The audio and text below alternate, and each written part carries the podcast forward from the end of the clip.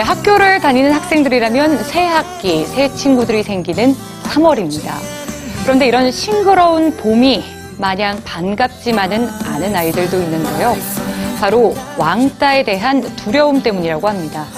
오늘은 우리 아이들이 왕따에서 자유로울 수 있는 길, 올바른 양육 방법에 대해서 소개해 드립니다. 인간의 생애 중 친구의 영향력이 가장 커지는 시기가 있습니다.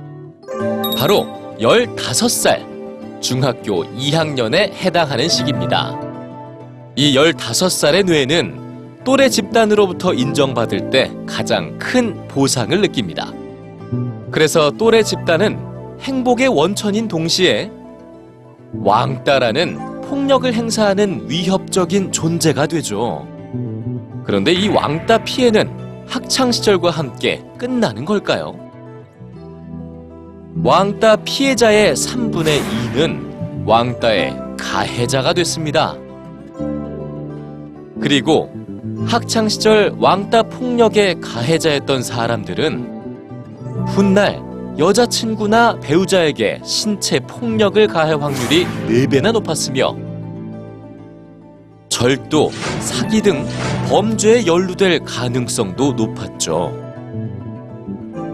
왕따 피해자들이 겪어야 하는 삶은 더욱 심각합니다.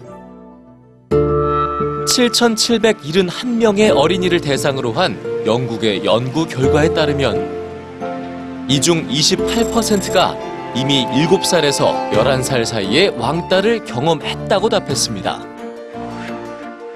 그리고 이들 왕따 피해자들을 50세가 될 때까지 관찰한 결과 왕따 트라우마는 인생 내내 계속됐습니다. 사람들과 트러블이 잦았으며 우울증과 불안에서 벗어나질 못했고 늘 자살을 염두에 두며 살아갔습니다. 전문가들은 부모와의 관계를 통해 이 왕따를 부추기는 또래의 압력에 저항하는 법을 훈련할 수 있다고 말합니다.